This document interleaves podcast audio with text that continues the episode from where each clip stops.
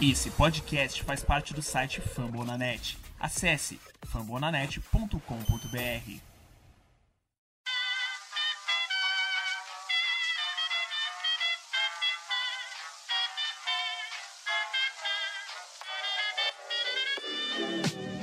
Mais uma rebatida forte. E ela tá fora daqui! Uau!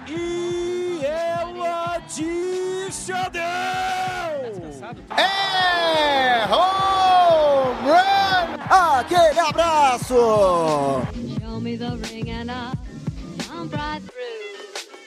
Salve, salve, fã de beisebol! Está começando mais um episódio do Rebatida Podcast, o seu canal semanal de notícias e conteúdo de primeira sobre o beisebol das grandes ligas da Major League Baseball dos Estados Unidos. Esse é o episódio de número 64, 64 do Rebatida.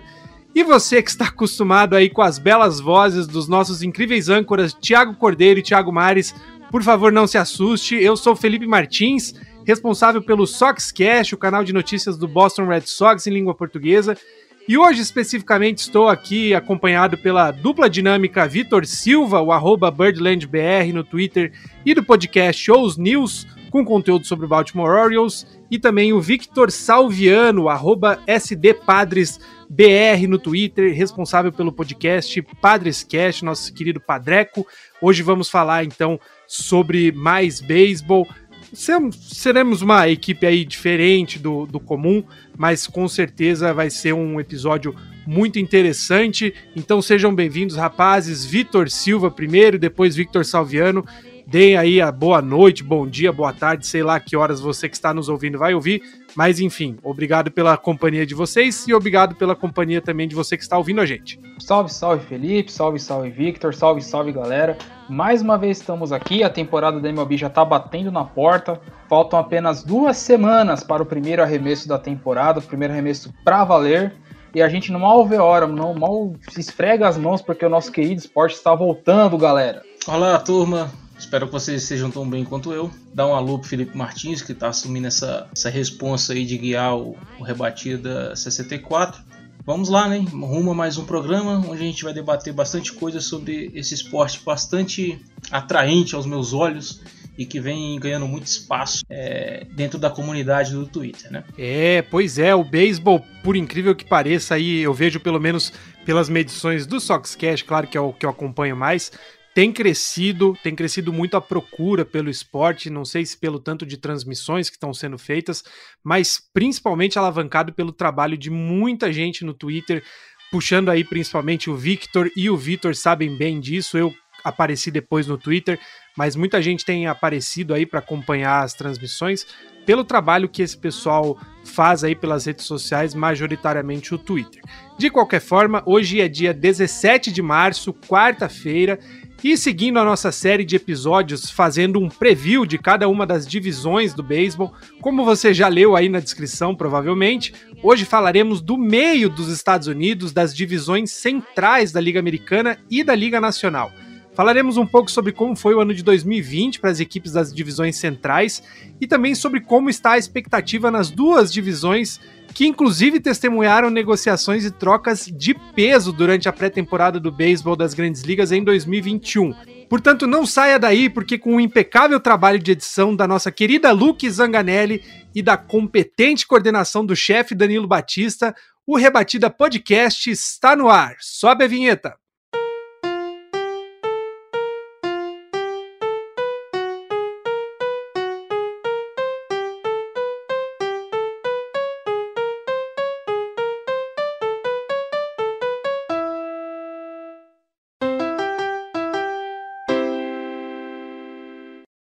Lembrando a você que está acompanhando o Rebatida Podcast que nós fazemos parte da família Fumble na Net, uma gama gigantesca de podcasts e conteúdos sobre diversas franquias dos esportes americanos. Além do Rebatida com o beisebol, nós temos o Nuaro com basquete, o Fumble na Net sobre o futebol americano, o Icecast sobre hockey, além, é claro, de diversos times e enfim, franquias das principais ligas. Sobre beisebol, nós temos o O's News do Baltimore Orioles, do Vitor Silva, o Soxcast, que é o meu podcast sobre o Boston Red Sox, o Dodgers Cast com o Thiago Cordeiro, do Los Angeles Dodgers, o Yancast do Guto sobre o New York Yankees, o Padres Cast do Victor Salviano sobre o San Diego Padres, o Gigantes do Beisebol do Natan sobre o San Francisco Giants, o podcast sobre o St. Louis Cardinals do nosso amigo Thiago Mares e o The Lone Ranger sobre o Texas Rangers do querido Tássio. E é bom ficar de olho porque sempre pode surgir um novo podcast sobre alguma nova franquia. Além disso, todo dia praticamente tem conteúdo em texto sobre esportes americanos, conteúdo produzido por gente muito ponta firme que manja bastante dos esportes. Vale a pena conferir. Procura a gente lá no Google ou acesse o fumblenanet.com.br. E não esquece de seguir o Rebatida Podcast na sua plataforma favorita de podcasts. Você pode encontrar a gente pelo Google Podcasts, pela Apple Podcasts, pelo Deezer, pelo Spotify e também, obviamente, pelo site Fumblenanet. Dá essa força para nós que faz a gente feliz da vida e, óbvio, nos ajuda a levar o conteúdo para cada vez mais gente. Agora sim, aumente o som que o episódio 64 do Rebatido está começando.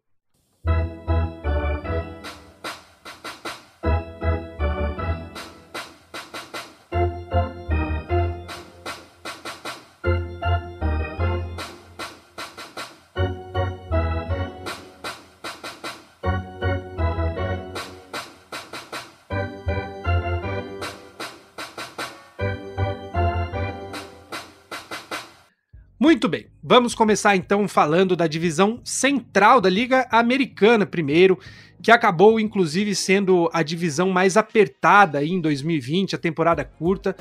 Três dos times, dos cinco times, ficaram com diferença de apenas um jogo e os outros dois times estão em processo aí de reconstrução já faz algum tempo, então foi uma divisão relativamente apertada.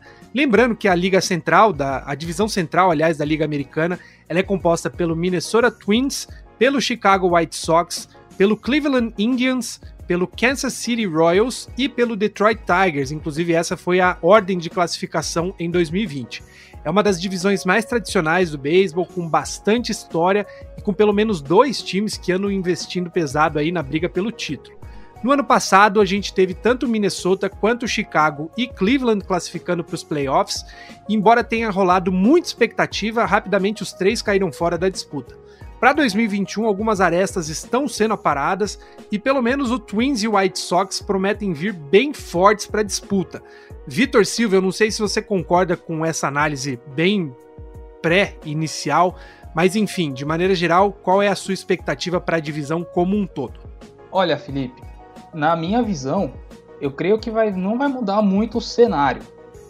Pode ter ali um time que você não espera nada surpreendendo, que a gente vai falar dele já já, mas o que dos que estão brigando lá em cima, Twins e White Sox, não vai fugir muito disso.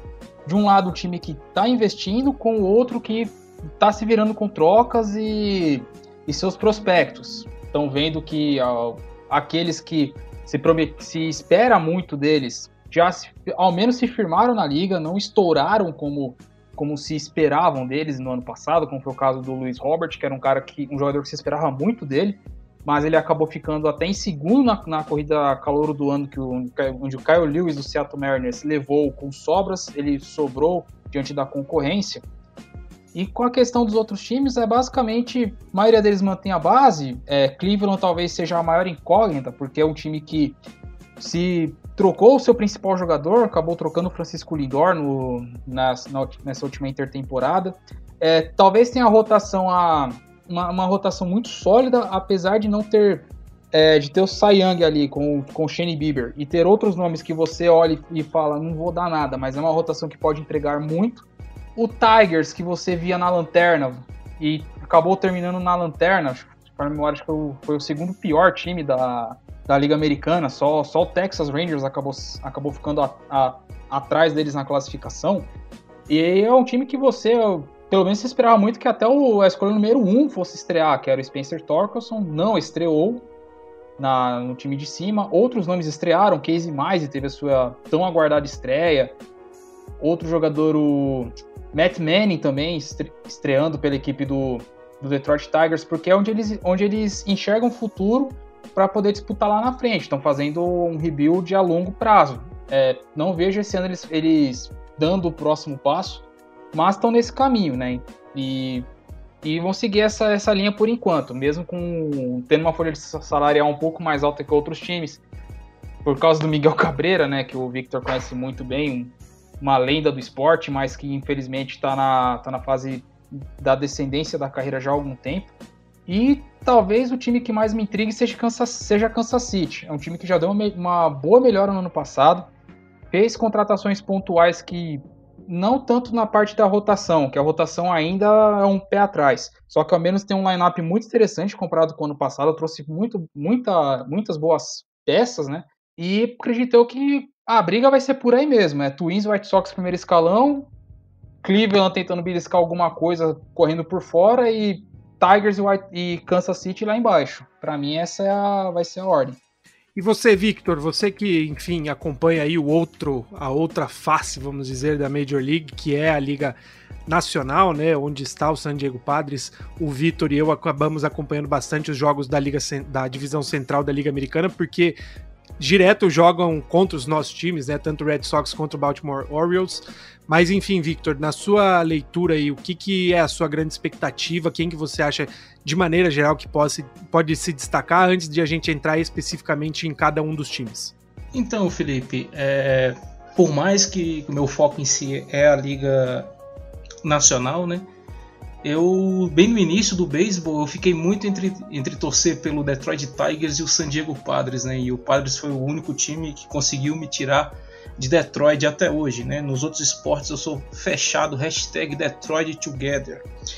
Mas é, a análise do Vitor foi perfeita. Eu, eu acredito ainda que o Minnesota Twins vai ser o líder dessa divisão. Apesar de que a, a corrida, na minha opinião, né, vai ser é uma das divisões mais acirradas na, que, que vão brigar pela primeira posição com duas equipes cheias de talento, que é o, o Twins e o Chicago White Sox. A maioria dos analistas até acreditam mais no White Sox. Eu ainda acho o Twins uma equipe forte, ainda mais em temporada regular, né? Eu acho que o Twins, eu até brinco com o companheiro do Twins Brasil, que o Twins é um leão de treino, ou seja, um leão de temporada regular e um gato do, um, nos playoffs, né? um gatinho, porque das últimas nove aparições do Minnesota Twins nos playoffs, eles caíram seis vezes para o Yankees. Então, é, vem, os playoffs vêm sendo a pedra no sapato do, do, Twins, né? Eu acredito que vai ser Twins, o Chicago White Sox, Cleveland Indians, Kansas City Royals, que fez uma entre safra até interessante, tem prospectos importantes dentro da sua, do seu sistema de fazenda, né, o Farm System. Conseguiu contratar até mesmo do seu Boston Red Sox o Benintendi, eu achei uma, uma aquisição boa para a equipe de Kansas. E tem o Detroit Tigers, né? eu ainda acho que eles vão ser o, o, lanterna da divisão. Apesar de que eu vejo um sistema, um farm system muito forte da equipe de Detroit, que com o tempo a garotada vai ganhar experiência. Eu, hoje eu assisti o jogo do Tigers versus Phillies, né, que foi 2 a 0 para o Phillies. O Tarek Skubal conseguiu alguns strikeouts bem interessantes eu, eu, gosto bastante desse time de desses prospectos do Tigers, né? E tem que dar tempo pro, pro AJ Wind, que vai ser o novo gerente, né? Eu acredito que daqui a uns anos essa, essa equipe do, do Tigers vai começar a voltar a ser aquela equipe que vai figurar dentro da, das cabeças dessa divisão, né? E o que fica bastante interessante, porque você hoje você tem um, um Twins muito forte, White Sox muito forte, e aí você tem o Indians que que às vezes tenta, faz um incômodo, mas eu achei que eles poderiam dar um passo a mais nessa nessa off-season, pelo contrário, né, eles não foram tão agressivos. Aí você tem dois sistemas de dois farm system que, que é bem promissor, que é o do Royals e o do Tigers. Essa, essa divisão vai ficar muito interessante daqui uns anos para se acompanhar particularmente tenho a impressão de que desde a temporada passada, na verdade, o, o, Cleveland Indians já, já, enfim, voava com essa rotação muito bem estruturada que eles tinham e com um time relativamente tímido nas costas do, do Francisco Lindor.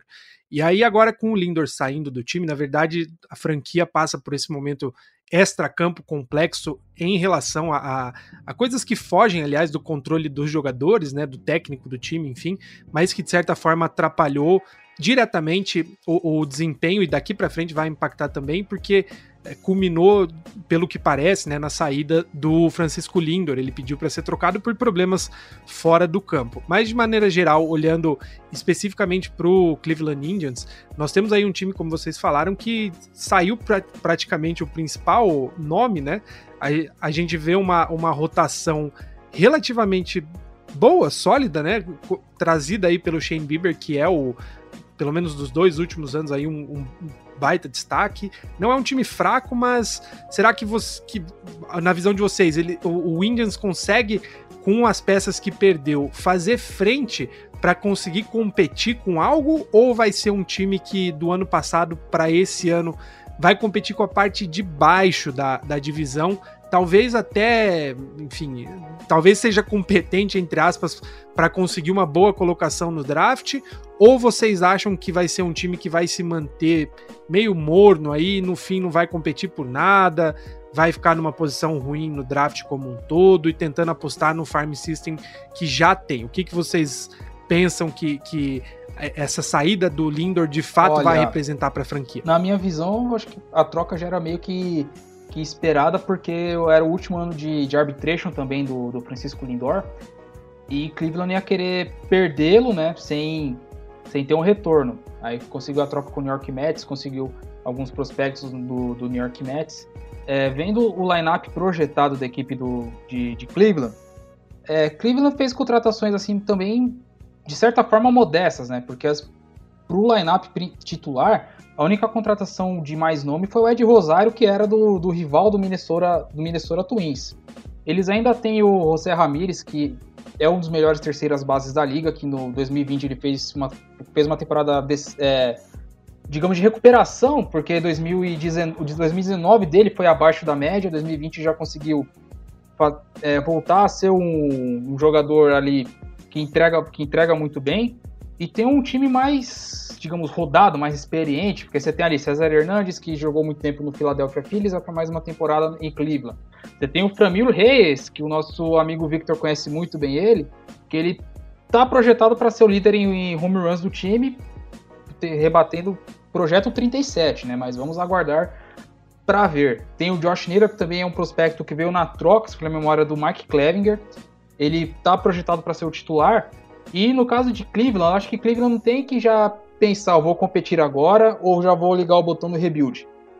Joga a temporada primeiro. Vê o que acontece, se a, se a, se a molecada vai da liga, principalmente na rotação, porque fica, a gente fica muito com na expectativa de ver um, um nome assim, particularmente falando, e não sei se, se, a galera vai concordar. No Tristan McKenzie, que, que, era, que, era, que era o principal prospecto de Cleveland, estreou no ano passado, jogou muito bem, e tá, e tá projetado para também já começar essa temporada na rotação, na rotação do, do, do time, da, na, na, rotação das grandes ligas.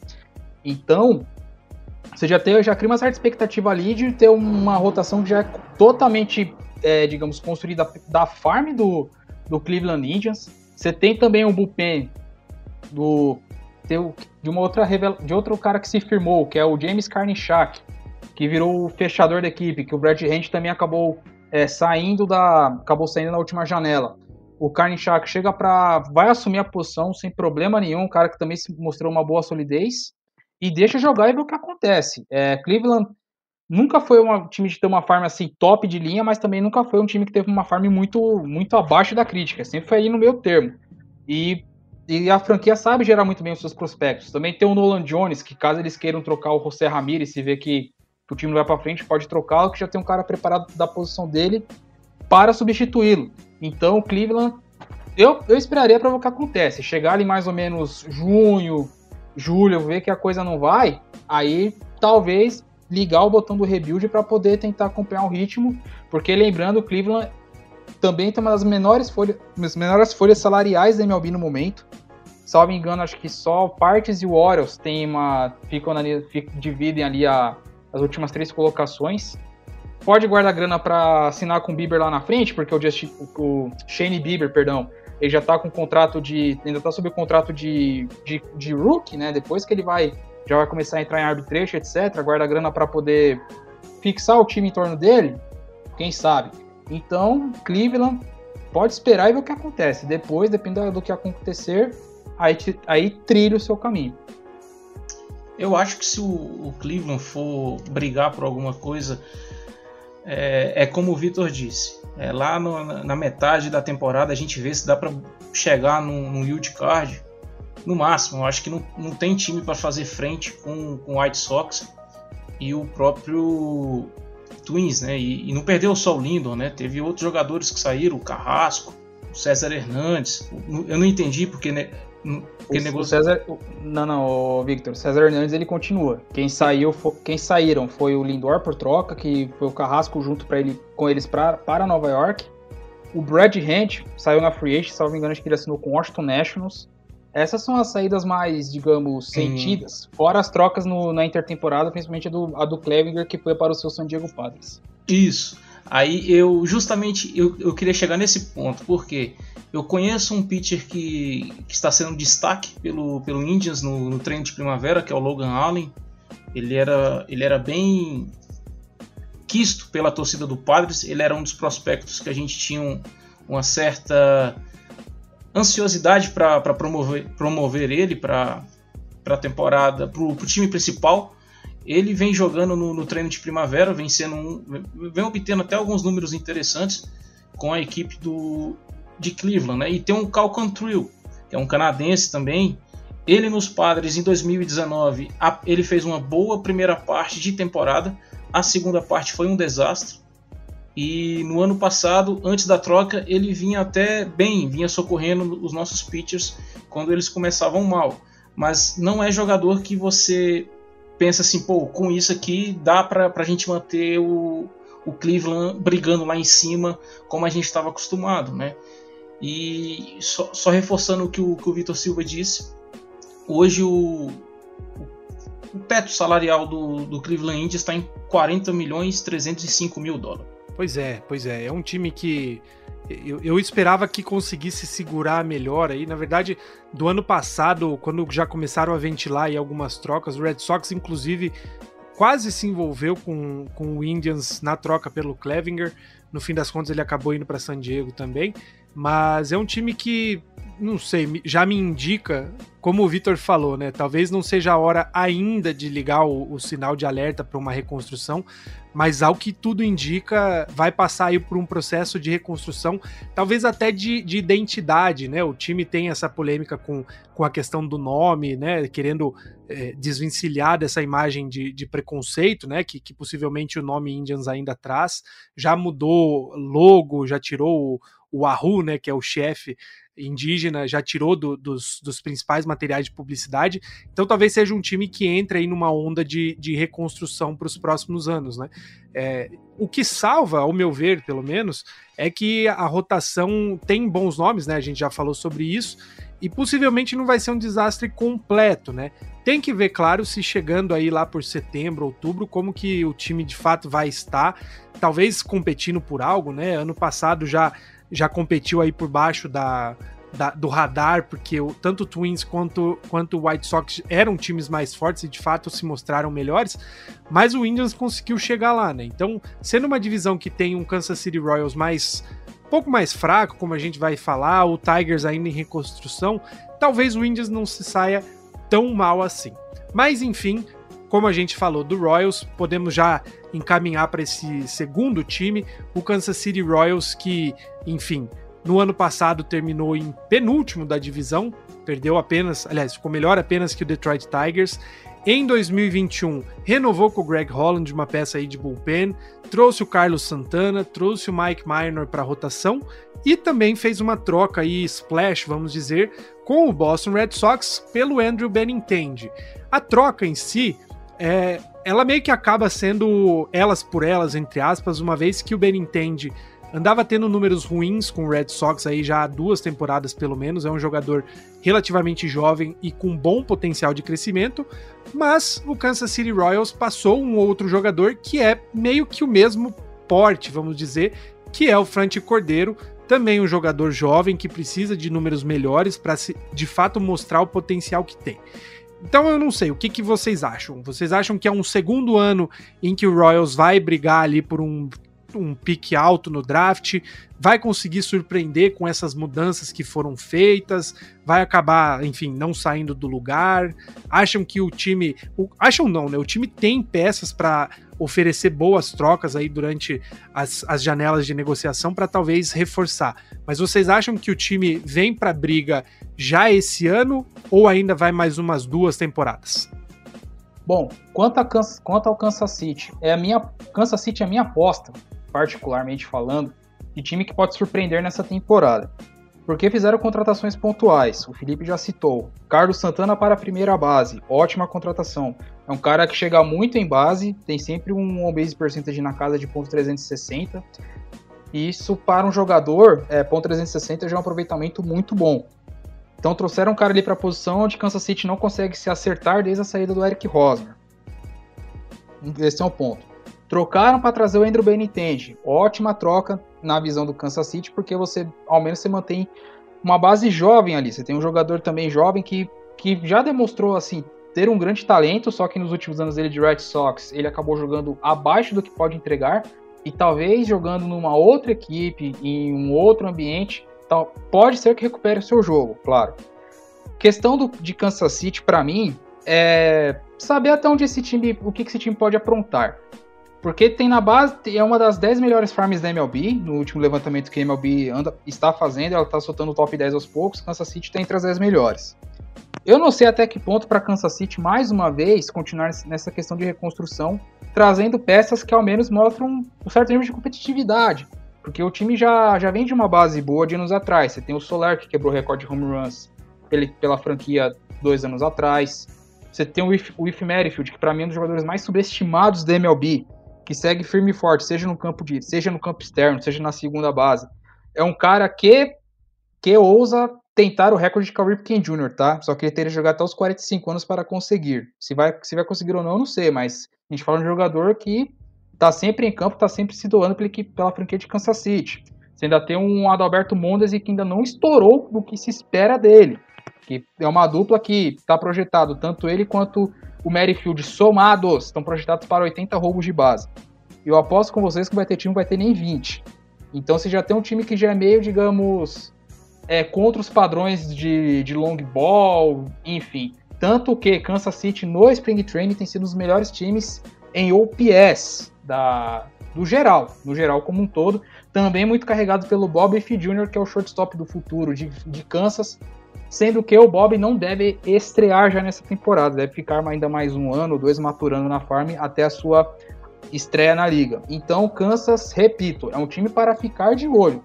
Porque, além de ter uma farm boa, contratou peças para ter um time ao menos competitivo. Claro que tem parte que você volta ao passado. Só não contrataram o Kelvin Herrera, por exemplo, porque o Kelvin Herrera aposentou. Senão o time ia ter de novo o Kelvin Herrera, o Ed Davis e Greg Holland na, no bullpen. Que é um trio que o torcedor do, torcedor do Royals que estiver escutando aqui guarda com muito carinho, porque eram os caras que, que, salvo, que fechavam jogos para a franquia do, no seu momento de glória quando ganhou o campeonato 2015. Também 2014, quando bateu na trave contra, contra São Francisco. Então, Kansas, olho nesse time, vai surpreender. E acrescentando aos nomes que, que o Vitão já trouxe, tem, um, na minha opinião, um catcher muito bom, sólido também, que é o Salvador Pérez, né? Eu vou nessa mesma linha que você pensa, Vitor. Se tem um time que, que pode surpreender, que a, às vezes vai dar um trabalho aqui, pra, pra, tanto para para os times dessa divisão quanto para outras equipes vai ser o Kansas City. É, é um time interessante. Na minha opinião, o, o Indians tem uma rotação melhor, mas de resto eu vejo o Royals é, um pouquinho acima do que o Indians, né? Então vão ser jogos bastante interessantes para assistir dessa divisão. O Kansas City tem, um, tem uma série de jovens prospectos que promete bastante. Vamos ver se vai ter alguns que vão subir essa temporada, se vão decidir esperar alguns, alguns anos para promover alguns desses, desses prospectos. Tem, tem, tem realmente um, um time com, com bastante jogadores interessantes. Até agora no Spring Training, o, o próprio Bob Witt Jr. ele já conseguiu três home runs com sete é, rebatidas impulsionadas. O, o, o at-bat dele também tá, tá, muito, tá muito interessante para 12 jogos. O, o Jorge Soler. Cara, é, o Kansas City está com um time interessante que, que com certeza vai atrair muito, muitos olhares de quem, de quem não está tendo o que fazer e estiver rolando algum jogo do, do Royals na, na MLB TV, a gente com certeza vai, vai dar um, um pouquinho de atenção porque é um time que tem bons valores e conseguiu contratar bons jogadores durante a, essa off-season, né? Fez algumas trocas também para acrescentar ainda mais um, um time que, que, pode vir a, a, render mais ainda, tanto na temporada que vem quanto daqui a dois anos. O Vitor, Vitor Silva, né? Hoje gravar com dois Vitor é complicado, mas vamos lá. O Vitor Silva comentou, né, sobre o, o Field ser um jogador subestimado. Eu concordo 100%. É um jogador que até a gente, come, em começo de temporada, a gente começa a falar sobre fantasy, né? Eu sempre tento pegar o Whitmer Field no time porque eu sei o quanto o cara rebate. Ele teve aí as das três últimas temporadas, né? Vamos considerar 2020 por ter sido mais curta, mas 2018 ele terminou com mais de 300% aí de, de ponto 300, aliás, né, de, de média de rebatida, ponto 304 em 2018, ponto 302 em 2019. É um jogador consistente que, na verdade, só vem melhorando, né? E outra coisa que o Vitor também comentou sobre a questão dos roubos de base, o Kansas City Royals em 2020 foi o quarto time com mais bases roubadas. Foram 49 bases roubadas. Perdeu aí para Seattle, Miami e San Diego Padres, que também são times muito jovens e o San Diego Padres é um dos principais hoje aí, né, pelo menos em termos de expectativa. Então, assim, é claro que tem muito menos hype, ao meu ver, em cima do Kansas City Royals do que de outros times, né?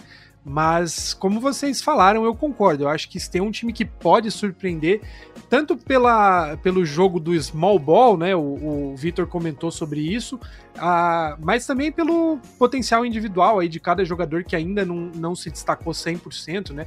Eu acho que precisaria de um, de um nome mais forte aí para rotação. Mas moeda de troca tem, né? Questão de saber, enfim, fazer boas escolhas e boas negociações. E claro, vamos ver durante a temporada como que como que o carro de fato anda, né? Como quando começarem de fato os jogos. Passando do Royals, então, vamos para o Detroit Tigers antes de entrar aí nos dois maiores da divisão entre aspas. O Detroit Tigers é outro time que está em processo de reconstrução também já há alguns anos. Uh, na verdade, o Detroit Tigers eu posso falar com uma certa propriedade, entre aspas, porque o Detroit Tigers passou pelo mesmo processo que o Red Sox passa hoje, que é ter tido uma, uma sequência de anos brigando aí forte por playoffs, uh, inclusive com duelos bem emblemáticos contra o Red Sox, e acabou abrindo mão de bons jogadores de base, enfim, é, um futuro saudável da equipe para de fato poder competir e hoje tenta reconstruir essa identidade com a torcida, enfim, reconstruir a base de jogadores. Mas o Detroit Tigers não é de todo ruim, tanto que nesse Spring Training o time tem se saído muito bem, é um dos líderes aí em termos de é, estatísticas ofensivas. Particularmente, eu acho que o time vai continuar sendo o último da, da divisão, o que no caso do Detroit Tigers, num processo de reconstrução, não é de todo ruim. O time não parece estar tá correndo aí atrás de grandes nomes, né? A gente falou da questão de contrato. O Miguel Cabreira come boa parte aí do dinheiro do time, né? E o time basicamente assinou de nomes rele realmente relevantes, trouxe o catcher Wilson Ramos. O que, que vocês acham? É um time que no small ball, assim como o Kansas City Royals, vai complicar os, os rivais de divisão? Tem chance de enfim, desabrochar aí uma, uma geração jovem desde já, vai mesmo competir lá pela pick número 1 um no draft do ano que vem? Vocês acham que tem espaço para o time já se destacar no começo da temporada, a título mais ou menos até do que foi o Miami Marlins no ano passado? Bom, essa eu prefiro que o Victor comece falando, já que o Victor acompanha mais o Tigers, então fa fa faça as honras, Victor. Cara, o Tigers é tanta coisa que a gente tem para falar. Por exemplo, uma das melhores coisas que aconteceu pro Tigers essa temporada foi finalmente o contrato do Zimmerman, Zimmerman ter acabado, né? Porque só ali era 20 milhões de dólares que consumia do salary cap. Então isso derrubou o teto salarial do a folha salarial, né, do Tigers de uma maneira impressionante. Então assim, é, é um time que tem bastante prospectos fortes, dentro da, da os, cinco, os cinco principais nomes né, desses prospectos. É o Spencer Torkelson, tem um Tariq Scuba, que eu vi o jogo dele hoje, é um jogador interessante, tem um Casey Mice, o Matt Manning, o, o, o Green, Cara, é um time que se, que se você for parar para analisar o Tigers pela sua farm system, é um time que com certeza vai, vai, vai atrair bastante como é que eu posso dizer, atenção de todo mundo que gosta de beisebol, porque é um time que promete tanto na base, mas que eu não acredito que agora vai essa garotada vai subir, se vai subir um ou, ou, ou dois, a gente não sabe. Tem o um ponto de que o, o AJ Wind chegou, ele está bastante é, focado nessa volta dele né, para a MLB. Ele vai ser o 39 gerente da história do, do Tigers. Ele foi campeão, para quem não sabe, com o Houston Astros né, em 2017, aquela famosa World Series que teve o, o famoso. Muita gente coloca o asterisco né, do roubo de sinais, mas deixando isso de lado ou não, ele se demonstrou bastante arrependido sobre aquilo que ele fez. E ele, ele está bastante focado com essa oportunidade que, que, que o Tigers abriu para ele. Ele olhou para a farm do, do Tigers e disse que com essa farm, com o passar do tempo, eles vão conseguir chegar, voltar a ser aquele time que vinha disputando playoffs e até chegou na final da World Series. Fez algumas aquisições importantes, como o Rob Grohl, importantes assim, né? Pro padrão do, do, do, de Detroit, né? Conseguiu trazer o, o Grossman, o, acho que é Rob Grossman, né? O, é isso, Rob Grossman, que era do Oakland, do Oakland Athletics. Trouxe um pitcher que estava no Miami Marlins, que é o José Urenha. Trouxe também o catcher que o próprio Felipe já mencionou, que era uma posição que dentro do, dos prospectos eles não estavam muito confiantes com o prospecto que tem lá, que é o, o Rogers é um prospecto que, que tinha uma, um certo hype em cima dele, só que ele não vem correspondendo. Então eu acredito assim que o Tigers vai ser o lanterna dessa divisão, isso não tem o que, o que questionar, mas que, que vai brigar. A questão deles, é que eu, quando eu digo brigar, é fazer jogos interessantes, né? Não se entregar como foi o time da temporada passada ou da temporada retrasada, que era um time que, que entrava em campo já, já para perder, né? Você não, não tinha satisfação em, em, assistir. O Tigers também conseguiu trazer o Jonathan Scope, né? Trouxe o Renato Nunes, que estava até no, no, próprio Baltimore Orioles, do nosso, do nosso amigo Vitor. Pode até falar se foi uma boa contratação ou não. Então, assim, eu acredito que o Tigers não vai surpreender muitas pessoas. Vai, vai brigar ali para para conseguir tentar conseguir suas 74, 75 vitórias. Isso, isso, isso eu estou colocando o, o sarrafo do Tigers bem, bem acima mesmo, mas eu, eu, acredito que eles possam conseguir isso daí. O Tigers é isso mesmo. É rebuild, você acabar tendo campanhas ruins para um time que está em reconstrução não é ruim, acaba sendo um bom negócio, apesar da liga não ver isso do lado competitivo, mas tem times que, que, que, que tem que passar por esse processo, que não tem é, o aporte financeiro do, dos principais times da MLB, que podem investir à vontade, que tá tudo certo. E o Tigers, é, a gente já falou do top 10, o Tigers ainda não saiu nessa lista, ainda faltam seis equipes, o Tigers vai ser farm top 5 fácil, não sei qual a posição no na, na minha lista é 3 ou 4, acho que não vai fugir uma dessa, dessas posições, que vai ser depois Orioles, Marlins, e aí vem o, o quarteto, que é Tigers, Mariners, Padres e, e Rays. Vai ficar nessa, nessa lista aí.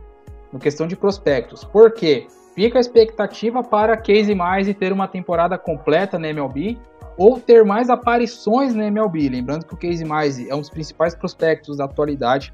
Estreou no ano passado, se gerou muito, muita expectativa em torno dele, como por ser calor altos e baixos, mas é o que se espera, normal. O Victor falou Terex Kubal também, outro ótimo nome para ficar de olho. E quanto ao time, ao time principal, é isso mesmo. A contratação do Wilson Ramos foi, foi, foi pontual. Essa aqui é a palavra, porque o Wilson Ramos é, um, é aquele jogador que você sempre fica com o pé atrás, porque é o cara que pode te deixar na mão por ser o injury prone. Só que na temporada passada pelo Mets, ele não se machucou em 60 jogos. Então, o cara aqui saudável vai, vai ser um cara muito útil, não só é, no, é, dentro de campo como fora, porque vai ter aquela figura do veterano, assim como é o Miguel Cabreira. Outro cara que não foi citado aqui, que jogou muito bem no Tigers e que renovou, voltou, a, vai disputar 2021 pelo Tigers, é o Jonathan Scope. Falaram do Renato Nunes, o Scope também é cria do Orioles, né? Também foi revelado pelo Orioles estava naquela série de 2014, onde o Orioles tirou o Tigers, varreu o Tigers por 3 a 0 Jamais vou me esquecer dessa série, foi a última, última série que o Orioles venceu na MLB. E o Scope lá ele renasceu também. Outro cara que também tem um destaque é o Heimer Candelário, que fez uma que conseguiu se recuperar depois de anos e anos abaixo da crítica de ser um dos principais prospectos do Cubs à, do Cubs à época, na troca na troca que, que ambos fizeram, que levou o Castellanos. Acho que foi o Cast... Não, foi o Castellanos, não. Enfim, a troca antiga entre, entre Cubs e Tigers que levou o, o Candelário para Detroit. E o Tigers, e lá ele sempre jogou abaixo da, sempre jogou abaixo da média e no ano passado ele foi muito bem. Então é isso, é contratações pontuais, uma rotação que tem os, os nomes de sempre, ainda contrataram o Julio Terreran para ser uma das peças ali pro, pro fim, do, pro fim da rotação. O Bupen é o mesmo, é, não, nenhum nome ali passa muita confiança. Então, o torcedor do Tigers, eu sei que é uma piadinha, tá? Mas faz muito tempo que o, que o Tigers não tem assim um bullpen confiável. E o time segue essa. acaba seguindo sempre essa linha de não ter um bullpen confiável. Talvez lá na frente melhore e tal, mas hoje ainda não é. Para um time que já teve uma rotação com quatro Sayangs é, no futuro, que você tem, já chegou a ter Verlander, Price, é, Justin Verlander, David Price, Max Scherzer e Rick Porcello numa mesma rotação. O time acabou batendo na trave. Vai reconstruir, vai continuar nessa linha, apesar de eu achar que o Detroit Tigers ele não vai ser o pior time da MLB. Acho que tem times piores que ele. É, na minha visão, o Pirates e o Colorado ainda estão um passo atrás do, do, de equipe de Detroit. E esse time vai começar a dar mais frutos daqui a uma temporada ou duas no máximo. O time de rebuild é assim, não perde sem jogos, já tem que comemorar. Só para finalizar o, o Tigers aqui, Felipe, antes da gente partir para outro para outra análise, eu acho que o que vai ser mais interessante de, acompanhar o Tigers essa temporada vai ser o próprio Miguel Cabreira, né? Porque o AJ Wint disse que pretende utilizar ele alguns jogos na, como primeira base. E, e ele vai começar a temporada é, com uma expectativa, porque ele está 10 rebatidas atrás do, do Mel Watt, 79, 79 rebatidas atrás do Barry Bonds. Então ele precisa de 134 rebatidas para atingir 3 mil e 13 home runs para conseguir 500. Então, assim, é, eu acho que isso vai ser o, grande foco da, da torcida do Tigers para essa temporada. É, o Miguel Cabreira aí que tem uma, uma carreira já consagrada, né? Já foi campeão, enfim. E é, acaba sendo o grande ponto de, de, de mentoria, vamos dizer, né? Para um, um time jovem do Detroit Tigers. Miguel Cabreira ele tem essa segunda função, vamos dizer, né? Além do, da própria é, performance que precisa ir bem, até por ele ser aí o, o, um dos primeiros aí, no, esperado o número 3 da, da line-up do, do Detroit Tigers, ele tem também essa função de passar aí os, os ensinamentos para essa galera mais jovem, né? Então, realmente é um cara que provavelmente vai jogar bastante esse ano. Passando então para a parte de cima, vamos dizer, da divisão, nós temos então o Minnesota Twins e o Chicago White Sox, começando pelo Minnesota Twins.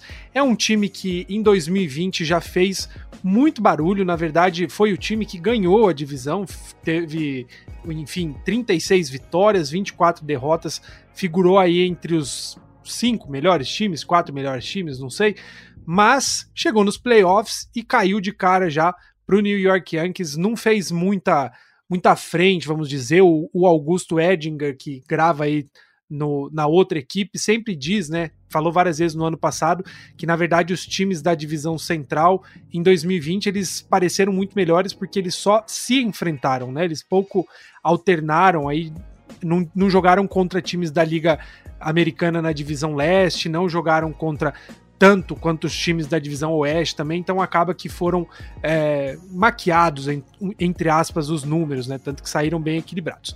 Mas enfim, falando sobre o Twins, foi um time que reforçou também, ao meu ver, pontualmente. Trouxe o Jay Happ e o Shoemaker para a rotação, renovou com o Nelson Cruz, que é aí um ponto de exclamação dessa, dessa line-up, né? Um cara que aos 40 e poucos anos, 40 anos, está batendo ainda bastante como rebatedor designado. E trouxe o Alex Colome também, que era o closer do Chicago White Sox, agora está no Minnesota Twins. Vocês acham que o Twins consegue repetir os feitos do ano passado e esse ano consegue ir melhor nos playoffs? Eu, particularmente, fiquei com uma certa frustração em relação ao Twins. Eu fui um dos que apostou pesado no time no começo de 2020 e no fim não deu em nada, né? Vocês acham que esse ano vai ser diferente ou de novo o time vai ser um pouco de fluke aí, vai chegar na, na parte final da temporada, na hora de brigar, do vamos ver e vai, enfim, é, derreter de novo, não vai conseguir fazer frente a rivais maiores? Olha, eu acho que primeiramente para Minnesota, eles têm que acabar com essa seca de ganhar um jogo de playoff, porque é uma seca que incomoda bastante. É um time que não ganha um jogo de playoff há muito tempo. Só ganhar um jogo, ganhar um jogo para acabar com essa zica. É, se vai ganhar a série depois, só, só o beisebol vai dizer. Mas ganha um jogo de playoff para tirar com essa, com essa, digamos, com essa, com esse mal, mal astral que fala, não sei, enfim. Com esse o baixo astral. Foi em 2022, isso. Vitão. Oi? A última vitória em playoffs foi em 2002. 2002, é, já são 19 anos, galera. Tipo, o Brasil foi pentacampeão e o Twins ganhou o jogo de playoff e depois nunca mais. Então, é, ganha o jogo para tirar para tirar com essa zica. Porque vamos lá, falando a respeito do time em específico. O nosso o Felipe já falou, renovaram com o Nelson Cruz. Nelson Cruz vai completar 41 anos em 2021. É um cara que é, que é como vinho, parece que quanto mais velho ele joga melhor, né? E o time é basicamente é, é praticamente a base do ano passado, com exceção de uma posição. É o, o Jorge Polanco vai ser é, deslocado para a segunda base porque chegou um dos melhores shortstops defensivos da MLB, que é o Anderson Simmons, que vai ser aquele cara, o cara 9 de lineup e vai, e vai ser aquele cara mais voltado para a defesa. Não que o time já não tenha uma defesa boa, que se falando em defesa, já tem um Byron Buxton, que dispensa apresentações defensivamente, que é um jogador assim, é fora da curva nesse quesito. Então você já, escalação do Twins de 1 a 9, com exceção do Simmons, que é novo, e do Ryan Jeffers, que vai ser o catcher vai revisar ali com, com Mitch Garber, o restante do time a, a galera já conhece. Max Kepler, Josh Donaldson, Nelson Cruz, Jorge Polanco, Miguel Sanô e o Alex Kirilloff, que é uma das que é um dos que é da farm do do Twins e é onde, onde a franquia aposta muito. É a rotação já é uma rotação um pouco mais veterana, porque você tem Kenta Maeda e tem José Berrios, que são dois caras que você que você você fica mais sossegado quando eles vão ao montinho. O Kenta Maeda jogou muito bem na última temporada. E o Berril já é o ace do Twin já tem algum tempo. É o J-Rap, aquela outra, outra aquisição de veterano. O cara que também já, tá, já vai chegar aos 39 anos. para ser aquele, aquele canhoto ali para comer entradas, né, e tal. O Showmaker, ele só precisa ficar saudável, porque é um desafio para ele, porque ou ele toma bolado, ele se machuca sozinho. O Showmaker, se o Twins tem um, tem um baixo astral, o Showmaker é 10 vezes pior, porque ele não consegue terminar uma temporada. O Showmaker tem talento. Então fica a expectativa para o Showmaker conseguir jogar e ficar livre disso. E outro, e outro, e fechando a rotação seria o Michael Pineda, que é Seattle, Nova York, Minnesota. Vamos ver qual Pineda vai atuar essa temporada, né? Que é um cara que se espera muito, e só que alterna muito altos, altos e baixos. O trunfo do Twins, além de ter um ataque muito, muito bem consolidado, é o seu bullpen, que além de trazer o Alex Colomé, já tem o Taylor Rogers e o Tyler Duffy ali, que já são outros jogadores que conseguem, é, digamos, segurar um pouco a onda ali, sendo 7, 8 9, 7, 8 9 para, fech para fecharem jogos. Lembrando que o time perdeu o Trevor May, que acabou assinando com o New York Mets, então, o Minnesota é isso. Ainda vai tentar o seu, seu gato, vai tentar aproveitar a sua janela até onde dá. Lembrando que o principal prospecto do Twins hoje, que é o Royce Lewis, ele teve lesão de ligamento do, ligamento do joelho, só volta na temporada seguinte. Então, fica, fica essa expectativa que o Twins vai se, vai se virar, né, no caso, só com, com o que tem, já um pouco, já mais envelhecido para aproveitar a janela. Porque se a coisa der errado, aí vai, vai, pode ser que comece a mudar a chavinha para os lados da, de Twin Cities, né? Como fala. Sobre o Twins, cara, eu, eu, ainda acho que na temporada regular eles vão conseguir ser o líder da divisão. É, eu ainda penso assim.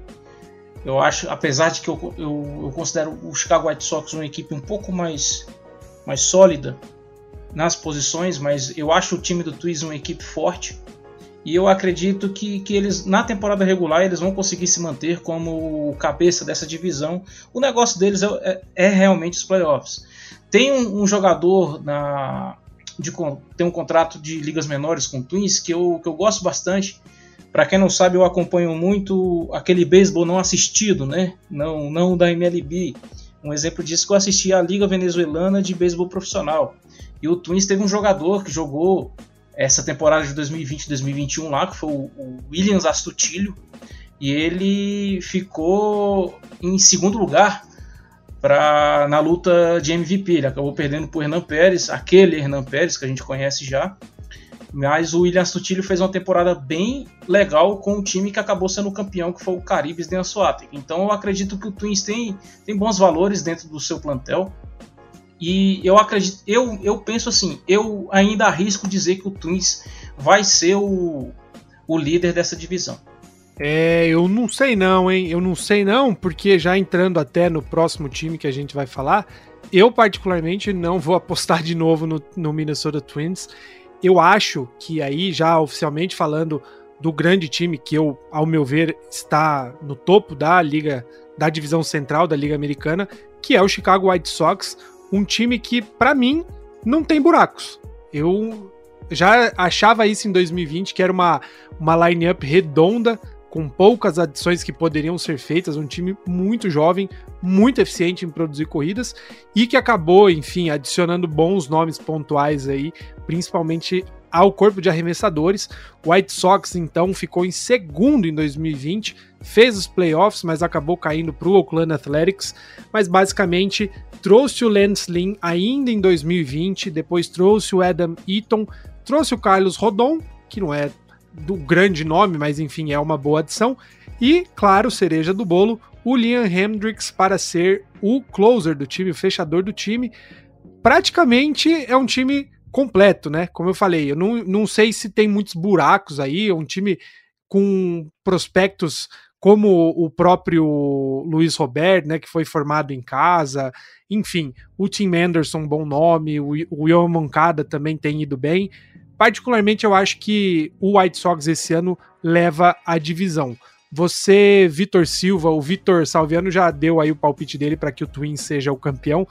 Você acha que o Chicago White Sox tem chance de roubar esse título? Todas as chances possíveis.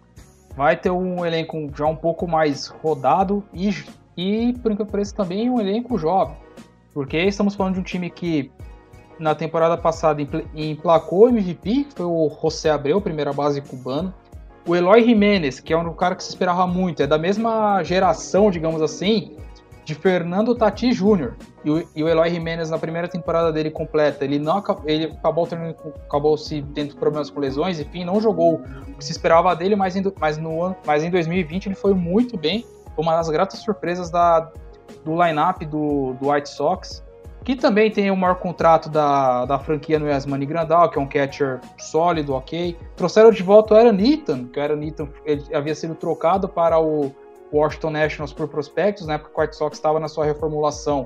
E, a, e depois que ele virou free agent, ele volta para assumir o campo direito, era uma, uma aquisição ali, é, digamos, mais pontual, porque o seu antecessor era o Nomar Mazara, e o, e o Nomar Mazara é, acaba, acaba não entregando o que dele se espera, e tem, outro, e tem outro jogador também que eu gosto muito, que é o Tim Anderson, que é um cara mais provocador, um shortstop também completo, um cara que pode é, fazer temporadas com 20 home runs e, e 20 roubos de base com maestria. Enfim, é um time que tá, tá redondinho, como o Felipe falou, tá prontinho. Trouxeram, trouxeram contratações interessantes. E minha, eu vou fazer o palpite também, eu vou acompanhar o Felipe. Acho que o White Sox cons consegue levar essa porque eu acho que é um time que talvez tenha mais fome, tenha, que, queira dar uma resposta maior do que o próprio Minnesota Twins, que o Minnesota Twins pode ser que esteja na transição da, de fechamento de janela, podemos dizer assim. E o White Sox, não, o White Sox tá, tá numa, numa outra. tá virando, tá virando a chavinha, tá querendo competir, tá querendo tirar esse trono, que um dia já foi de Cleveland, hoje é de Minnesota. Eles querem voltar a dominar a divisão depois de não sei quantos anos é, que isso não acontece. E só fechando a respeito do, do White Sox, que no ano passado eles também aconteceu algo inusitado que eles colocaram um prospecto do ano do draft para jogar, que é o Garrett Crochet, que é um relief que acabou virando relief, relief de bolas, bolas rápidas, aquele flame thrower, né, que a gente fala que arremessa 99, 100 milhas por hora, é um cara que vai ter uma temporada completa para poder esbanjar o seu potencial. E o White Sox é isso. pegou jogadores pontuais, melhorou onde dava para melhorar e tem tudo para ganhar a divisão. Tô com o Felipe nessa. Sem dúvida. Se tem um time que pode tirar essa a, o título do, da divisão do, do, Twins é o Chicago White Sox, né?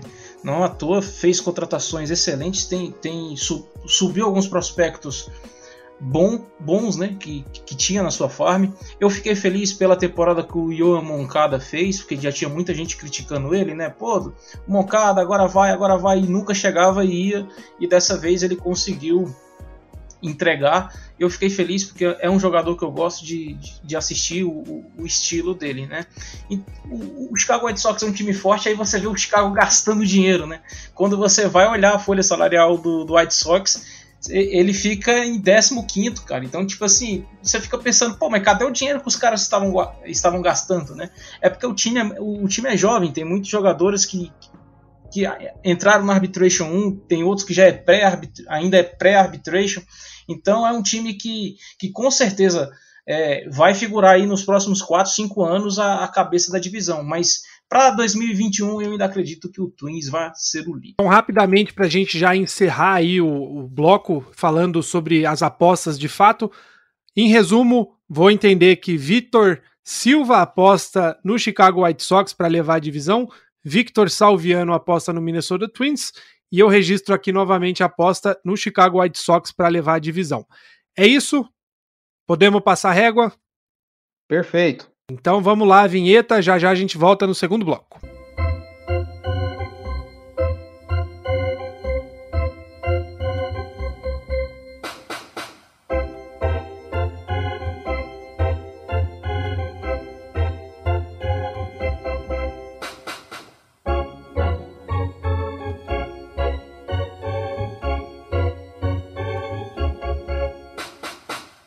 Começando então o segundo bloco do Rebatida Podcast número 64. Hoje estamos fazendo um preview breve aí sobre os times das divisões centrais da Liga Americana e da Liga Nacional.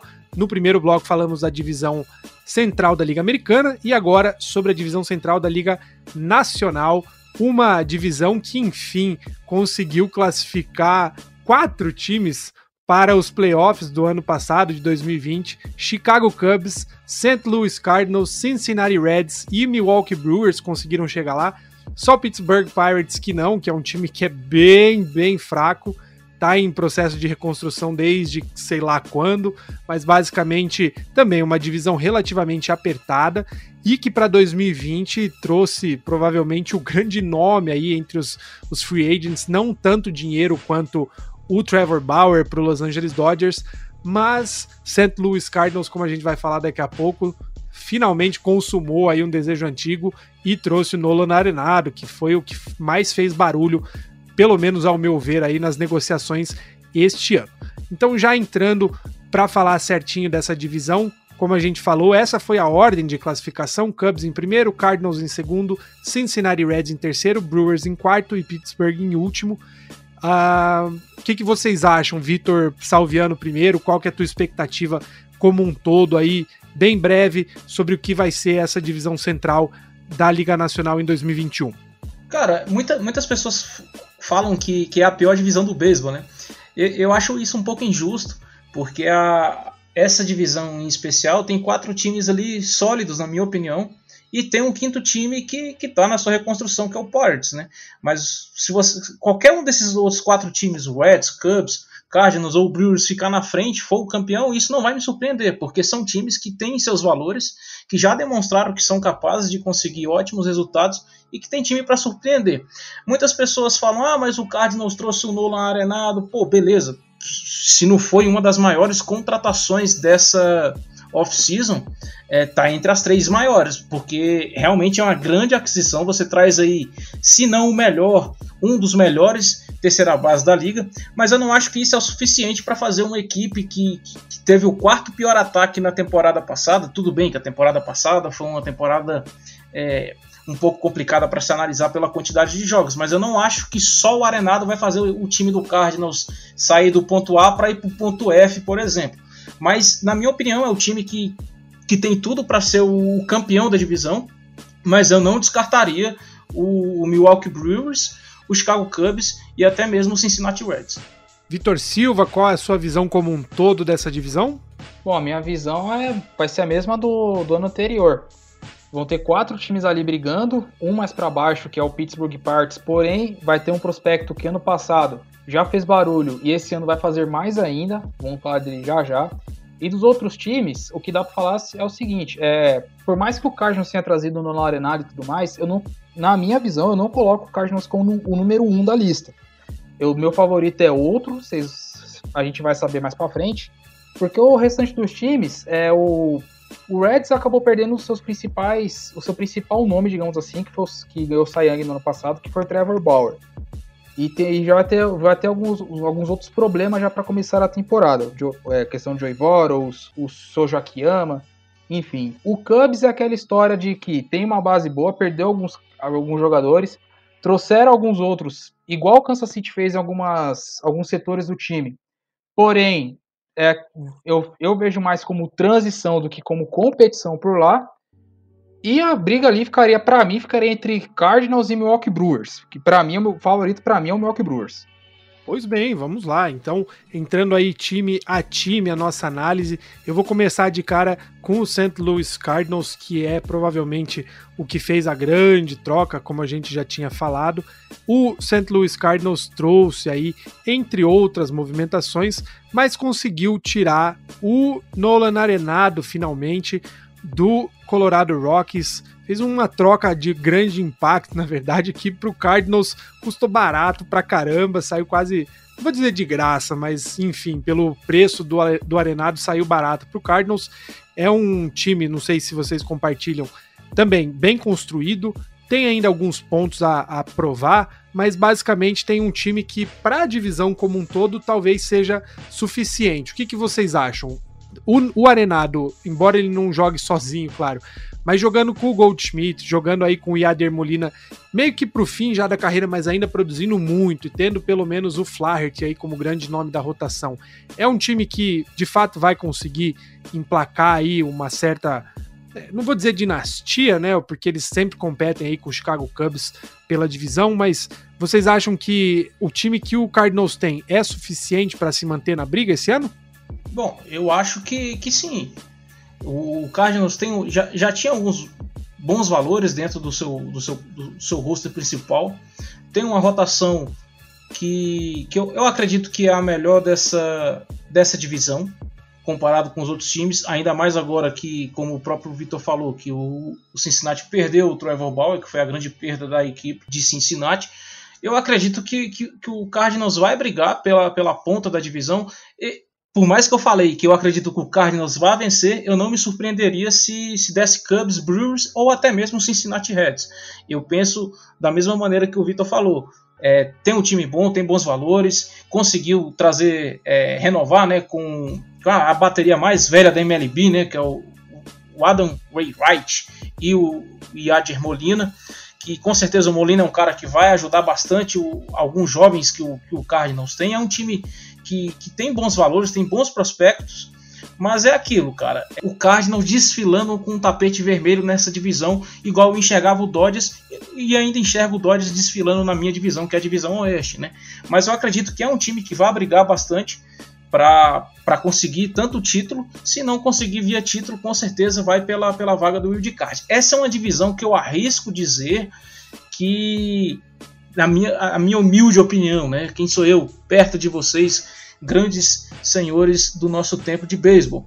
Mas eu acho que o líder dessa divisão, se fazer 84 vitórias, o segundo ali vai estar com 82, o terceiro 80 e o quarto vai estar com 79, 78, 77. Eu acho que vai ser algo muito parecido com isso. E eu torço que sim, né? Porque isso, isso torna a divisão muito especial e emocionante na disputa pela pós-temporada até a, o final de setembro. Faço minhas palavras do, do Victor. É, para mim, ao lado da divisão leste da Liga Nacional, vai ser outra, outra divisão que vai ser ali, vai ser ali apertada. É o Arenado, seria a cereja do bolo para impulsionar o ataque do, do Cardinals, que é um ataque que, por mais que tenha trazido o Goldschmidt, mas o Goldschmidt ainda não, não correspondeu. E acho que dificilmente vai corresponder com se for comparar com os tempos dele de Arizona Diamondbacks. É totalmente irreal quanto a isso. O Arenado não. O Arenado você ainda vai ter um jogador do no ápice da sua carreira, tanto ataque quanto defesa excepcionais. Então, um cara que é o ponto ali para pelo menos é, dar uma sustentação melhor ao ataque. Quanto à rotação, uma rotação que apesar de ter o Jack Flaherty, que é um dos principais arremessadores da MLB, da MLB na atualidade, tem o Aino, que é um cara mais experiente, o restante eu fico um pouco com o pé atrás. Carlos Martinez não tem jogado tão bem nos últimos anos. O John Gant, que está projetado para ser o, o, quinto da rotação, não é um cara confiável. E o outro que seria que é o coreano Kwang Hyun Kim, que era closer no ano passado e pelo menos aqui no roster resource, que é para onde é, vejo vejo aqui os elencos e tudo mais, ele está projetado para ser o número 4 da rotação. Então, você não sabe o que vai acontecer fora o bullpen, que tem nomes ali, que o único cara assim para fechar jogo mais confiável é o Giovanni Gallegos, que jogou muito bem, na, que vem jogando muito bem nos últimos anos, tem, se firmou no bullpen do, da equipe do Cardinals, mas tem outros jogadores que você ainda fica um pouco pé atrás. É o Jordan Hicks voltando de TJ, então, e já, e já no primeiro at-bat dele, 22 arremessos contra o Liz Gilmore. Pra vocês terem ideia do que esse menino já, já, já, já ganhou seu welcome back to MLB. Andrew Miller, muito, mas muito, mas muito longe de ser o Andrew Miller que já jogou no Yankees, já passou pelo Red Sox, no Orioles, principalmente no Indians. É um cara que está na descendente, na descendente da carreira violento mesmo.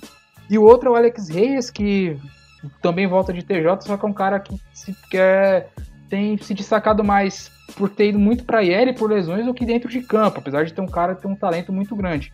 Então esses são os questionamentos que, que eu particularmente tenho com o Cardinals de não colocar o time como favorito na divisão. Apesar de que vai ser um, uma competição mais acirrada por ali, mas mais para frente vocês, uh, mais para frente eu vou, vou passar o ponto de vista do porquê eu coloco o Milwaukee Brewers ali à frente do Cardinals, mas o Cardinals vai brigar, pelo menos acho que o wildcard título de divisão também não seria nenhuma surpresa. Então, já que o Vitor puxou a bola, cantou a bola, vamos falar então do Milwaukee Brewers, um time que fez aí algumas movimentações pontuais, uh, ao meu ver ainda falta uma certa rodagem, principalmente na parte dos arremessadores, mas tem uma line-up que, enfim, tem potencial para produzir bastante. Trouxe aí o Jack Bradley Jr., tinha trazido também o Colton Wong, é um, um outfield defensivamente falando quase impossível praticamente para que a bolinha caia, né? Quem tem que rebater contra o trio defensivo do Milwaukee Brewers meus pêsames. E claro, tem o Christian Yelich que jogando no full, que sabe, né, no potencial total, vai fazer um estardalhaço nessa liga. Victor Salviano, o que, que você acha? Brewers, você vai acompanhar o Vitor Silva nessas leituras aí de que o Brewers pode de fato surpreender? Claro, com certeza. Eu acho que a equipe do Brewers é uma equipe forte principalmente, o, como você disse, o, o linear dessa equipe é, é, de causar inveja a muito, a muito time que tem por aí na MLB, né? Você tem excelentes jogadores, você já tinha excelentes jogadores, fez algumas aquisições importantes, até mesmo trouxeram o, o, Jack, o Jack, Bradley Jr., né? Ele assinou com, com o Brewers também, que vai, contribu vai contribuir bastante com o, o campo externo desse time que já tinha o Yelich, já tinha o Lourenço Caim, tinha o Avisial Garcia, então só na Outfield você percebe que já tem bastante jogador bom. Aí vem no shortstop com o Orlando Garcia e, e, um velho conhecido da minha torcida, né, que é o Luiz, o Luiz Urias, que não, não surpreendeu no Padres, ele tinha uma hype muito grande e até agora no Brewers ele ainda não está conseguindo, apesar de ter algumas oportunidades, mas ele ainda não está conseguindo se firmar mas não que ele vai ser o principal nome para essa posição, né? Eu acho que o que o tro, tro, é, trouxeram também o Colton Young, Colton Young, né? Que era do próprio St. Louis Cardinals, que era um do, dos caras que rebatiam bem. Pelo menos na última temporada ele conseguiu rebater. É, um, assim, para o time que o Cardinals tinha, ele contribuiu bastante para o ano passado. Eu estou bastante é, curioso para saber como que ele vai jogar no, no Brewers, se ele vai conseguir dar um, dar um passo a mais, né? Porque o Cardinals falou que ele não valia aquele, aquele dinheiro que ele, que ele estava pedindo. E o Brewers achou que ele era uma peça importante que iria contribuir, que iria contribuir com, com o crescimento da equipe. Né?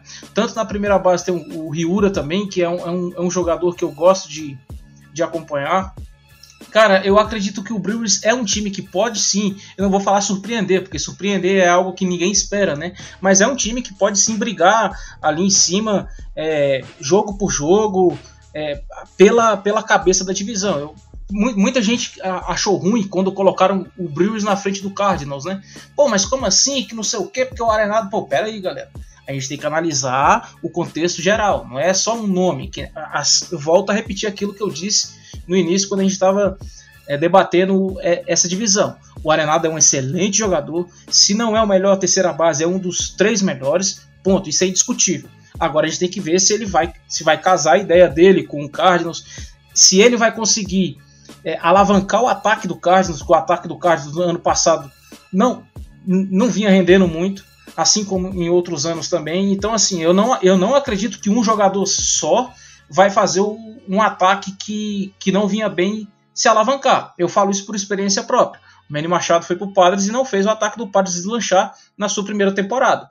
Então, assim, e aí é outro motivo. O Manny precisou ter tempo, se acostumar. Não é simplesmente vai lá, coloca o cara, o cara vai começar a rebater. Então, é, eu acho o Cardinals que, que vai, na minha opinião, né, eu acho que vai chegar a ser o, o líder dessa divisão. Mas se perder para o Brewers o, o, título da divisão, eu não vou me surpreender com isso, porque eu acho que o Brewers tem total capacidade de conseguir é, ficar na frente do Cardinals.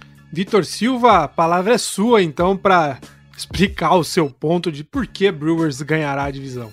Bom, eu parto do princípio que de todos os times que queremos analisar, Milwaukee é o time mais, digamos, mais redondo, mais equilibrado, né? Acho que essa é a palavra correta de, de todas as outras franquias da, da Liga, na, da, divisão da, da, divisão central da Liga Nacional para essa temporada de 2021. Explicando meu ponto, o ponto de vista, é meu ponto de vista. Você vai ter o retorno do Lorenzo Ken, que é um cara muito importante talvez não tanto no ataque, mas, mas dá uma segurança muito boa na defesa. E do lado dele vai ter o Jack Bradley Jr., ou seja, você vai ter já um infield muito muito muito forte ali defensivamente. Apesar do Elish não ser conhecido também por sua defesa, mas é um cara que defende muito bem, no ataque nem se fala, já ganhou MVP pela equipe do Brewers, então é um jogador que você já vê que já, já se espera muito dele. Trouxeram de volta o Travis Shaw para a terceira base como o Victor falou, já tem o, Orlando Arcia, que é um cara que, que pode não ser o primor no ataque, mas defensivamente é um cara muito, é um cara ok, é um cara bom. Keston Ryura, que era o que foi o principal prospecto do, do Milwaukee há alguns anos atrás, tá, tá, pro, tá projetado para se adaptar na primeira base. Então, mais no ataque, ele é um cara que entrega bastante. Fora aqui no banco você já tem, como o Victor já adiantou, é o Luiz Urias, que é que, é, que foi da farm do San Diego Padres, que acabou indo para lá na troca que levou o Zach Davis para, para San Diego. E o Avisael Garcia, que é um cara que contra canhota, é um cara que manda muito bem, além de ser um bom quarto outfielder para, para a equipe do, do, de Milwaukee. É, o que eu pego no ponto também é quanto quesito de rotação e quesito de bullpen. No bullpen, se o, se o Twins pode ter um 7, 8, 9 sólido, eu arrisco a dizer que o do Milwaukee, o 8-9 de Milwaukee, o Serap, o Closer, talvez seja o melhor da MLB no momento. Porque estamos falando de Devin Williams, que ganhou o prêmio de calor do ano na temporada passada e jogou muita bola. Apesar do Milwaukee ter se classificado na, na Bacia das Almas, mas esse menino, é, esse menino fez uma temporada à parte espetacular. Nada passava por ele. É impressionante quanto que o Devin jogou muito bem em 2020. E o Josh Hader, que dispensa qualquer comentário. Um cara, é aquele closer que de vez em quando ainda acaba farofando, mas na maioria das vezes sempre entra e dá, e, e dá o save para o seu time e dá a vitória. Quanto à rotação, Brandon Woodruff e Corbin Burns. Uma, uma boa para ótima dupla 1-2. Corbin Burns, que em 2019 foi uma tragédia, 2020 se reencontrou e está firmado na rotação da equipe do Milwaukee. O Woodruff nem se fala, talvez seja o pitcher mais regular do Brewers nos últimos anos. Ainda trouxeram de volta o Brett Anderson, que teve seus momentos em Milwaukee, acabou indo para Los Angeles, voltou para Oakland e depois voltou para Milwaukee. Um cara é, é, um pouco andarilho mesmo. Tem o Adrian Hauser, que é um pitcher ok, um pitcher que entrega bem. E tem o Josh Lindblom depois de uma, uma passagem dele pelo beisebol da Coreia. Então eu vejo o Milwaukee mais equilibrado de, de todas as, as outras quatro equipes, minha opinião, tá? Se a galera estiver escutando, pode discordar à vontade Aqui ninguém é dono da razão, nem, na, nem nada disso. Então, por esses motivos citados, é que eu coloco o Milwaukee Brewers à frente dos demais para levar a divisão central da Liga Nacional. Tá aí a palavra do grande Vitor Silva sobre o Milwaukee Brewers. Eu não sei exatamente o que pensar sobre tudo isso. Acho sim um time bom, como o Victor Salviano falou. É uma line-up aí invejável. Eu gosto muito do Christian Yelich, acho um cara sensacional em campo. Mas o tempo vai dizer. Concordo também com o Vitor Silva que, em termos de dois últimos nomes aí, o Josh Heather e o Devin Williams, sejam provavelmente os melhores, ou enfim, top 3, 5 da liga. Mas enfim, o tempo vai dizer o que que Milwaukee Brewers vai fazer. Eu, particularmente, vou torcer bastante pelo Jack Bradley Jr. Espero que ele se firme aí no, no time como um todo. É um cara que eu gostava muito no Red Sox e espero que tenha bons números aí jogando pelos cerveceiros, como dizem. Passando então para um time que é muito fácil de falar, porque não tem muito o que dizer, na verdade. Pittsburgh Pirates é um time que continua aí em desmonte, desmanche. Basicamente só saiu gente nessa nova leva. Saiu Josh Bell, que foi aí um dos pontos altos, entre aspas, do ataque, foi para o Washington Nationals. O Joey Musgrove saiu do time também e o James Tylon também. Então, dois dos principais arremessadores já não estão mais no time. Alguém vai manter essa equipe aí de pé? Vai todo mundo sair? Quem vai ser o último e vai apagar a luz? Qual é a opinião de vocês sobre o Pittsburgh Pirates? Se é que tem algo bom a ser dito hoje, né? Claro, no futuro esse time ainda talvez renda bem, se não para o Pirates, para outros times, né? Como é a tradição. Mas nesse momento eu acho que o Pirates não vai fazer muita coisa de novo, hein?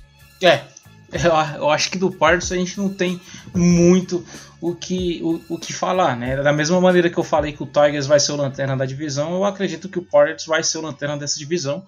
Hoje, você olhar para a rotação que deve ser composta por Steven Brout, Mitch Keller, Tyler Anderson, Chad Kuhn, o Brubaker e o Trevor Carroll. Então, tipo assim, para mim teve sorte do Tyrone sair, do Musgrove sair, né? Muita gente criticou o, os números desses jogadores, mas, pô, como, querendo ou não, você precisa de um, de um time, um campo interno forte para você também é, saber se defender, né?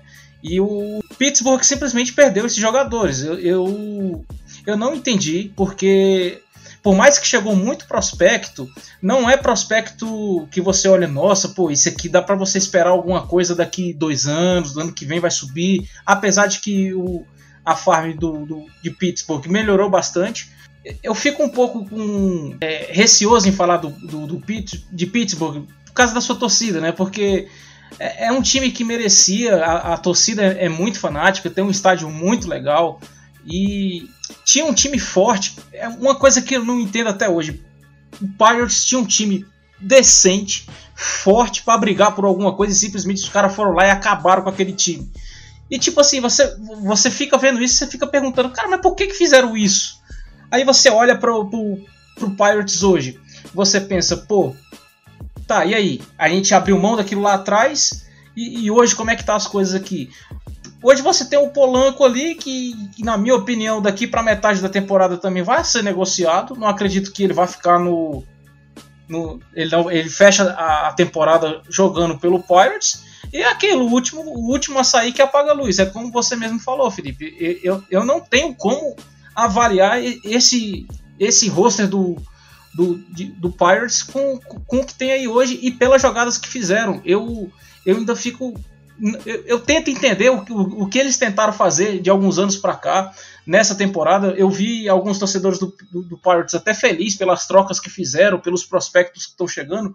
Mas espera aí, gente a, gente, a gente tem que analisar a farm é pela qualidade, não é pela quantidade, né? Então, na, o, o Pirates vai ser o, a, a, galinha morta dessa divisão aí. Me desculpe a torcida do Pirates, mas é, não tenho o que, o, o que dizer.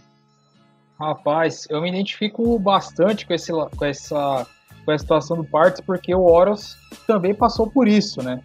Teve uma janela muito boa, mas chegou uma hora que teve que trocar os, teve que trocar os jogadores porque não ia conseguir competir, né? Lembrando que o Parts está sob nova gerência, o general manager da equipe é o Ben Charrington, Felipe deve, deve conhecer bem ele, que ele já teve passagens pelo, pelo Boston Red Sox. E na gestão dele, né, ele tem abastecido a farm do, do Parts. Tanto que a farm do Parts também é top 10 MLB atual. É questão do, do que vem, do que virá, talvez o, o dia mais esperado do, do Parts para 2021 é o draft. Porque o Parts terminou com a pior campanha da temporada anterior. Vai, é o pick número 1. Um, dizem e dá a entender que o Kuma Rocker, que é o principal arremessador do, de Vanderbilt, vai ser a escolha do Parts. E é um pitcher muito bom mesmo, é um pitcher muito elétrico. É, bola, combinação de bola rápida, slider, enfim, não o show antes do show. A gente vai falar, vai secar sobre o Kuma Rocker lá na frente. Mas o foco é o Pittsburgh. Pittsburgh fez várias trocas, é, trocou já todas citadas uh, pelo Felipe, só que nenhum dos caras que vieram são caras top 30 de farm ou top 100 prospectos. Então, o Ben Cherton tá abastecendo a farm com o que ele consegue, com o que dá para abastecer a farm do Parts até o momento. É, do Parts, em campo, o único destaque que dá para colocar é o terceira base que Brian Reis. Ele já tem, já tem, já tem causado muito alvoroço na pré-temporada tem jogado muita bola e é um, do, é uma, um dos, digamos, um dos pilares do futuro da equipe do Parts. É um terceira base, é, all-around player, né, que fala, que é um cara que depende muito bem e ataca com a mesma maestria, não é um cara assim, porradeiro, que vai entregar 30 home runs, mas é um cara que vai rebater, vai chegar em base, vai roubar base, vai fazer de tudo pelo Parts, e esse cara vai ter um destaque muito grande. É claro que ele, é, ele é apenas o primeiro, haverão outros que irão subir, isso é natural. Só que Pittsburgh, é, o Victor já deu a letra e eu vou um pouco mais além. Pittsburgh corre para ser o pior da MLB em 2021. Porque o Colorado, é, por mais que o Colorado também esteja numa draga, mas eles ainda tem o Trevor Story que pode entregar alguma coisa e dar algumas vitórias à equipe do, da, do time das montanhas. Pittsburgh não tem isso, galera. Pittsburgh é um time que, que, que vai totalmente remodelado. É, jogadores que foram bem no passado e foram bem em 2019 já, foram mais, já não foram bem em 2020, como foi o caso, por exemplo, de Brian Reynolds. Colin Moran ainda tá lá, pode ser alvo de, pode ser peça para troca. Adam Fraser, Gregory Polanco. É, talvez também o Richard Rodrigues, que está projetado para ser o fechador da equipe, que, que, é, que ele é, que é um relief destro também, um relief destro ok, que consegue se virar bem, mas é isso. Rotação você vai aguardar o Mitch Keller, porque acabou não tendo uma temporada 2021 aceitável. O restante da rotação não tem grandes nomes que vão entregar alguma coisa. Parte vai se virar com o que tem. Vai tentar trocar seus ativos que tem para reforçar sua farm. É um time que, que já está no processo de rebuild agora, então pode esperar pelo menos mais uns dois, três anos de times que vão ficar lá embaixo até voltar a competir. Só que ao menos já tem um futuro, pelo menos já tem um caminho para o futuro em que Brian Reis. Essa é a minha, essa é a minha opinião a respeito do, dos Buckles. Aproveitando o gancho que o, que o Vitão falou, fazendo um comparativo com, com, com a equipe de Colorado, até um alento para a torcida do, de, de, Pittsburgh, né? Pode ter achado que eu peguei pesado, mas pensam o seguinte: vocês pelo menos têm farm. O Colorado Rocks, quando o Trevor Story sair, cara, o, o, Rocks hoje não tem farm. O principal prospecto deles era o Brandon Rodgers, ele subiu. Brandon, Brandon, e ele não correspondeu. Vocês, pelo menos, têm algo a se apegar. Pô, daqui dois, três anos o meu time pode aqui é, começar a revelar jogador, a gente começa, pode ter um, um time interessante. E eu deixo uma dica para vocês. Até 2018, é, o meu time ficou, por exemplo, 10 anos aí fazendo, entrando num rebuild louco, um atrás do outro, e não dava certo. Até 2018 eu assistia mais jogos da, das Middle Leaguers para acompanhar os prospectos do Padres do que do próprio time principal do Padres na MLB. Então fica essa dica para vocês, para vocês começar a assistir os jogos da, da rapaziada mais jovem de vocês, que daqui a alguns anos vai subir pro, pro time principal e quem sabe poder fazer o Padres voltar a ser forte. É, o Victor, o Vitor, aliás, Vitor Silva comentou do Ben Charrington.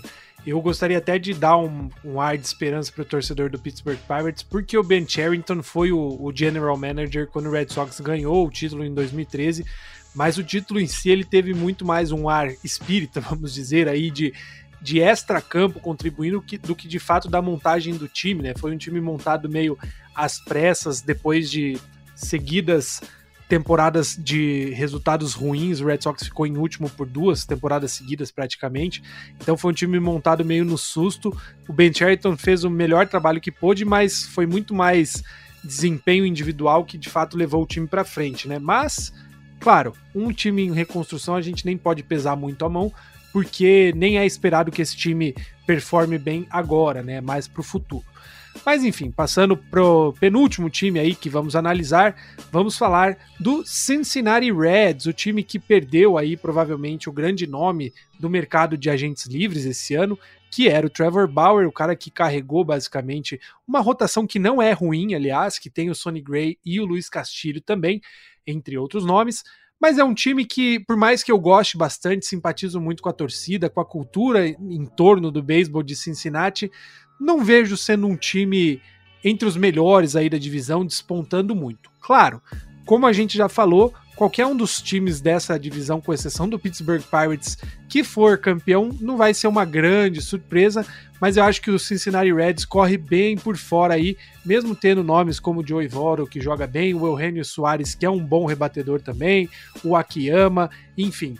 O que, que vocês acham se o Cincinnati Reds vai de fato conseguir bater de frente aí com os outros rivais, se tá bem parelho, se, enfim, é um time que tem que melhorar em um, algum ponto ou outro? Palavra de vocês. Cara, o, o Reds fez, um, fez uma temporada passada é, acima do, da, da, expectativa. Eu não esperava que eles rendessem o, o, o, que renderam. Perdeu o seu principal nome, mas como você mesmo disse, ainda manteve dois, duas peças cruciais na sua rotação e quase perdeu o Luiz Castilho para Nova York, para o Yankees. O Yankees tentou levar o Luiz Castilho para lá, inclusive o Mustacas também parece que ia no negócio, ou o Castejanos, e bateram o pé, falaram que não. Que o Cincinnati bateu o pé falando que não ia negociar. Ainda bem, né? Porque o, o Yankees não tem, não tem farm para fornecer algum, alguma aspiração de, de, de melhora para Cincinnati. E quando eu falo de farm, eu estou falando de jovens prospectos. Eu não acho que o Yankees ia colocar seus jogadores, um, principais no negócio, né? Mesmo que se fosse para fortalecer sua rotação. Eu acho que é um time, da mesma maneira que eu acredito que o Orioles po possa surpreender na, na, na, na co-irmã de divisão central, eu acredito que o, que o Reds também possa surpreender. Eu não acho que ele, que ele vai chegar para brigar por uma vaga de wildcard, mas eu também não me surpreenderia se ele, se ele ficasse três, quatro vitórias atrás ali do terceiro colocado da divisão. É um, é um time que eu gosto bastante, tem jogadores interessantes da, dentro do seu roster, tem o Mike Mustacas, tem um, um, um, catcher que eu, que eu, que eu, uh, eu gosto de acompanhar, que é o Tyler Stevenson, tem o Jonathan India na, na segunda base, que ele é classificado como o número 5 dos prospectos da organização. Eu estou ansioso para ver como que ele vai se, se sair, né? Se ele for é, usado regularmente né, durante a temporada, ou se ele vai voltar para o Triple A. Eu estou curioso para saber o que, que o, o Cincinnati Reds vai fazer com, com o Jonathan India. Tem o Eugênio Soares, como você mesmo falou, Felipe. Na, na posição de interbases ou shortstop, tem um Kyle Farmer, que eu acho que é a posição um pouco frágil da, desse time. Embora o Farmer eh, ele não vem bem no treino de primavera, pelo pouco que eu pude assistir, mas eu acredito que, que ele possa se manter como o, o principal nome dessa posição, até porque defensivamente ele, ele vem jogando bem. No ataque é que ele não vem correspondendo à altura, né? E no campo externo é um time que tem Nick, o Castejanos, que era do, do Detroit Tigers, tem o, o Nick Senzel, Aristides Aquino, que eu também tô, tô querendo acompanhar mais esse jogador em especial, e o, o Akiyama, né? Vamos ver se ele vai ter a oportunidade de, de poder participar mais dessa equipe, né? De poder entregar mais. Eu acho um time interessante que vai brigar é, não por wildcard, não pela, pelo título da divisão, mas que vai dar trabalho, principalmente nos confrontos diretos dessa, dessa divisão central da Liga Nacional. Perfeito, Victor. É, siga essa linha também, lembrando que hoje o Cincinnati tem, tem pode não, não ter aparentar no seu lineup com quem tem disponível no momento um time competitivo, mas tem se recuperando de lesão ali o Sojo Akiyama, que está com, com lesão na coxa, e o Sonny Gray também, que desde que foi para Cincinnati conseguiu reencontrar é, o seu baseball que está na lista de contundidos com dores nas costas. É, e além deles, o Joey Voro, né, um dos principais rebatedores, é, talvez a, que da, dessa, da última década da MLB, é, ele está na lista do Covid-19. É, Cincinnati eu vejo que é um time que não, não tem pressão, sabe? Não, não precisa se matar para ser campeão agora ou brigar por playoff, mas também não é um time para ser desperdiçado. Então, vejo que vão jogar um ano assim, talvez sem responsabilidade, sem, sem, aquele, sem aquele gás, tipo, dá pra gente brigar pela divisão, não. Vai jogo a jogo, vê o que acontece. É, a novidade desse ano vai ser o Amir Garrett fechador em, em Cincinnati.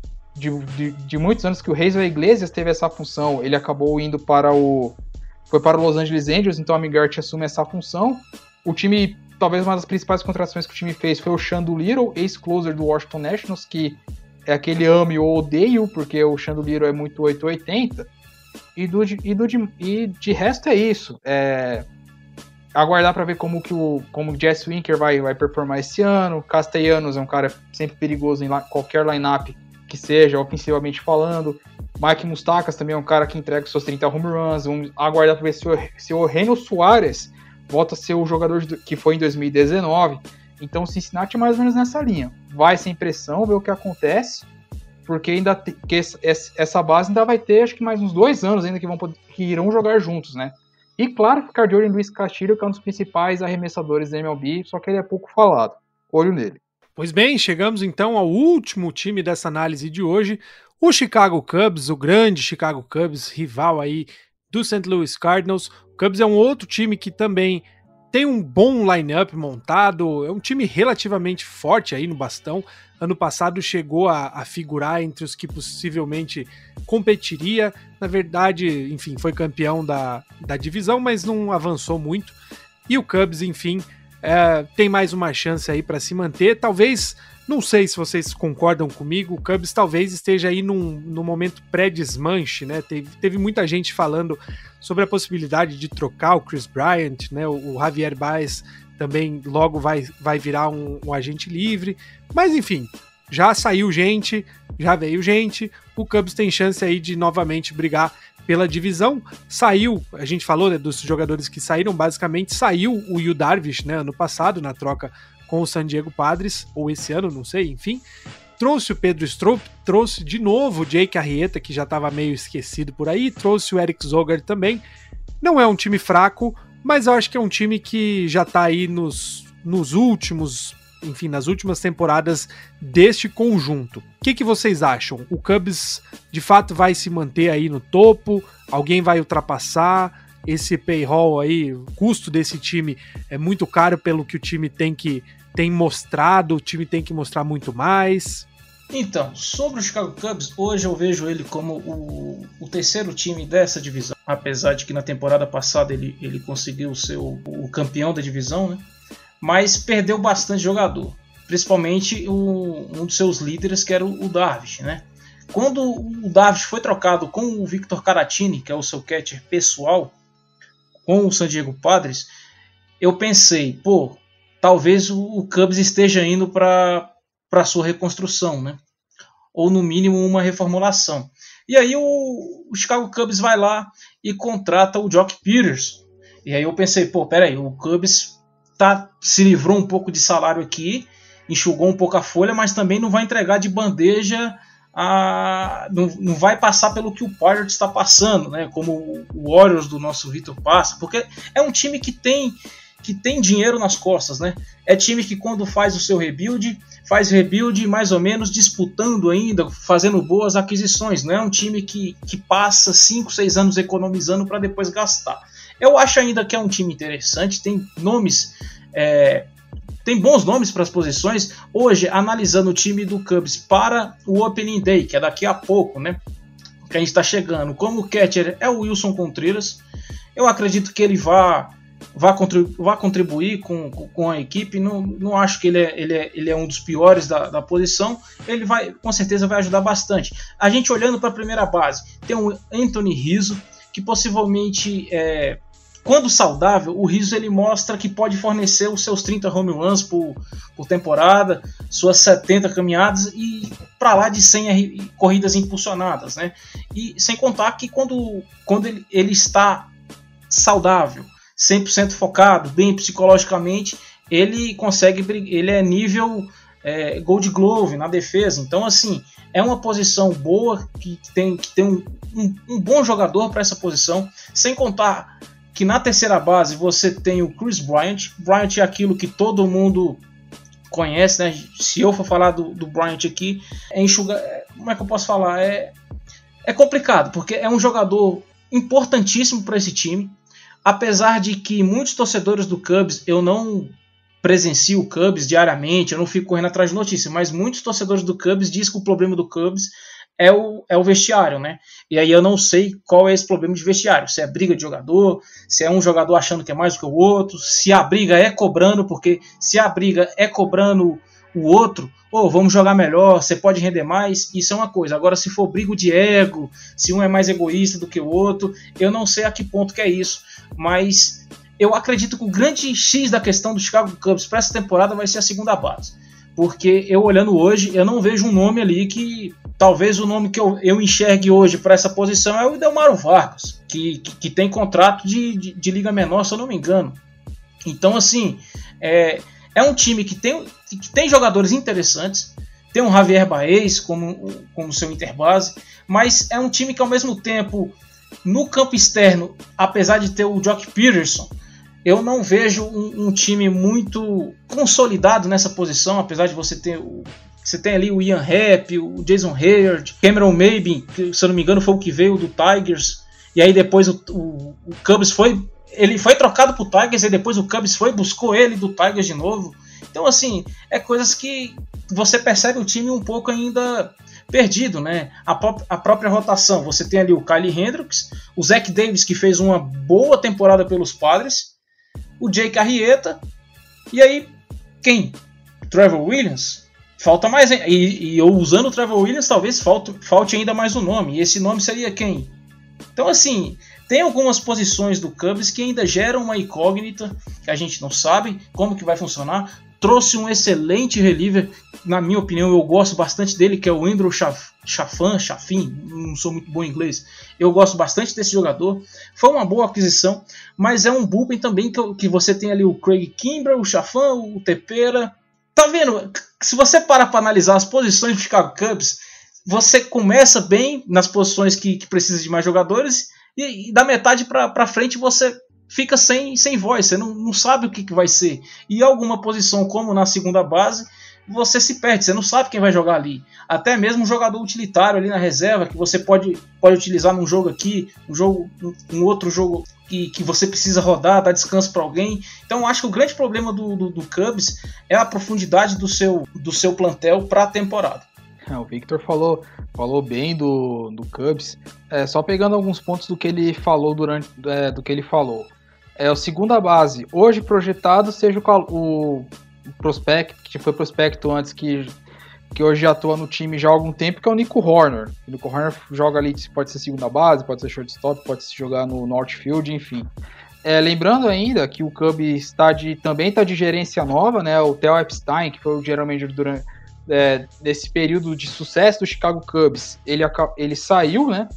E hoje o Cubs será gerenciado pelo Jet Hoyer. Ele já foi GM dos dois times dos nossos, dos nossos colegas aqui que está apresentando o programa. Já foi GM do, do, de Boston e também já foi GM, GM de San Diego. E, e com ele, assim, talvez ele, ele, ele pensa, ó, eu não vou chegar aqui mexendo em tudo, então joga e vê o que acontece. Porque tem a novela do Chris Bryant que não se resolve nunca. Saiu o Will Darvish, foi trocado para San Diego, Kyle Schwarber, outro jogador também, que a torcida do, do Cubs já estava acostumada, também saiu, vai jogar no Nationals, trouxeram o Jock Peterson pro lugar dele para ser aquele rebatedor canhoto de, de porrada. E o restante é isso, é uma rotação que, apesar de, da volta do Arieta, ele não vem jogando bem já, já tem algum tempo. É, o Kyle Hendricks é, dis, é, vou dizer disparado, mas é um dos outros pitchers subestimado.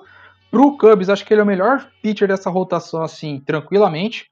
E o outro nome que o Victor não citou do Bupen é o nome conhecido também do Felipe Martins, que é o Brandon Workman, que foi outra contratação que o, que o, que o Cubs fez é, para, essa, para essa temporada. E o Cubs é isso, é uma janela que já está já tá se fechando. Eu não acompanho a mídia de Chicago, no caso do beisebol, especificamente do Cubs. Então eu não sei se lá se eles fazem alguma, alguma pressão, enfim, a respeito do Cubs voltar a ser competitivo. Lembrando que o Cubs, é, pelo menos aqui no Brasil, ninguém apostava que o Cubs ganharia a divisão e o Cubs não, e o Cubs ganhou a divisão. Então, o time talento tem, né? Mas às vezes, é como o Victor já citou aqui, pode ser mais briga interna do que qualquer outra coisa para o time não andar, né? Sei lá, não vai, vai entender o que acontece no Cubs. É igual o Indians é, no quesito joga a temporada, só que, o, só que a pressão no Cubs é muito maior do que no próprio é, Cleveland Indians para tentar manter esse, esse elenco, enfim, mas o, a janela vai se fechar e a reconstrução por lá é cada vez mais eminente. A própria torcida do Cubs ficou na bronca da troca com, do Darvish com o Padres, não foi pelo fato de, ter, de terem trocado o seu principal nome na posição foi o fato do que veio em troca, né? Tudo bem, o Zach Davis é um nome que você pode, pode ter para rotação, mas depois veio junto no pacote o Reginald Preciado e Eison Santana, Owen Case e Ismael Mena. Owen Case foi, foi recrutado no draft de 2020, se eu não estou enganado pelo Padres. E, e são prospectos que, que, que não eram nem top 30, top 50 do, do San Diego Padres. O Jason Santana, por exemplo, eu nunca tinha ouvido falar dentro dele, de, dele da farm, dentro da farm dos Padres, né? Então a torcida do, do, do Cubs também ficou muito na bronca com essa troca que foi feita e pelo, pelo que receberam em troca do, do Davis e do Caratinha, né? Pois é, é um time que me surpreende aí, não sei se positivamente, mas nem negativamente, porque pelo elenco que tinha, deveria ser mais competitivo fora da divisão. Mas eu acho que isso é uma característica, talvez, da própria divisão, né? De não ser tão. não ter ninguém se sobressaindo. Talvez quando times da divisão central da Liga Nacional batam de frente com times. É, com os top das outras divisões, eles não, não consigam render como rendem dentro de casa. Né? Não sei se, se essa é uma, é uma análise correta, mas de qualquer maneira a gente passou aí por todos os elencos, as principais mudanças em cada uma das equipes da divisão central, tanto da Liga Americana como da Liga Nacional. Então chegamos ao fim de mais uma análise completa aí dos times da Major League Baseball. Na verdade, acho que ainda faltam algumas divisões, mas de qualquer maneira, hoje nós falamos, como a gente comentou, das divisões centrais da Liga Nacional e da Liga Americana times bons e que talvez briguem por algo esse ano. Não sei se você gostou, se você concorda com a gente, se você discorda, não tem problema. Você pode interagir com o Rebatida Podcast pelo Twitter, pelo arroba Rebatida Podcast, ou até incomodar o Vitor e o Victor nos perfis do Birdland BR e do San Diego Padres Brasil. Se quiser vir falar comigo também no Soxcast, fique à vontade. Vitor Silva, mais uma vez, muito obrigado, parceiro. Obrigadão, Felipe. Obrigado também, Victor, aqui por dividirmos o espaço e falar desse esporte que tanto amamos. Victor Salviano Padreco, querido, muito obrigado pela sua participação e companhia nesse episódio. Obrigado, estamos aí para o que precisar. Foi um programa que ficou até um pouco longo, mas a gente conseguiu fazer uma análise até precisa para nós, para o fã do beisebol, né? Especialmente desses times, e é que nem você falou. Se discordou, que venha bater nas nossas costas, que nem diz Hélio dos Anjos, pode bater, porque eu tenho costas lá. É, isso aí. No mais, semana que vem a gente está de volta com mais beisebol. Por favor, não esqueça de seguir a gente, continuar acompanhando. E anota aí também, a gente já falou hoje, dia 1 de abril tem a abertura oficial da Major League Baseball em 2021. Anota na agenda para não esquecer e fique de ouvidos abertos no Rebatida Podcast para não perder nenhuma notícia, informação e conteúdo sobre o beisebol das grandes ligas. Um grande abraço para você e até mais!